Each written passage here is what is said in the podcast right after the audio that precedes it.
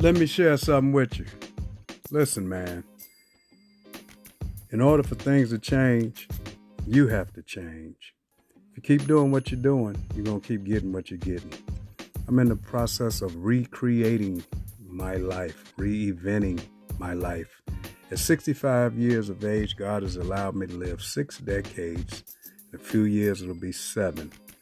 And so now I look back over my life, catalog back through the times and annals of my experience, and I came to a decision. I came to a conclusion that if I don't like my life, if I'm broke, if I'm unhappy and miserable, things are going on in my life that I don't really, really appreciate, I can't blame nobody but me. I'm the one that made the choices. I'm the one that made made the decisions. So who can I blame? Everything that I do today is a culmination of everything that I've learned up until today. And knowledge is an important thing. So is wisdom. But in all you're getting, get understanding.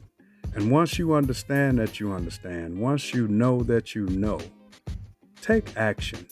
That's been a big issue with me. Procrastination, the lack of taking action. And it could be a number of reasons why you don't take action on the things that you know, the things that you understand. What I found was procrastination is the key.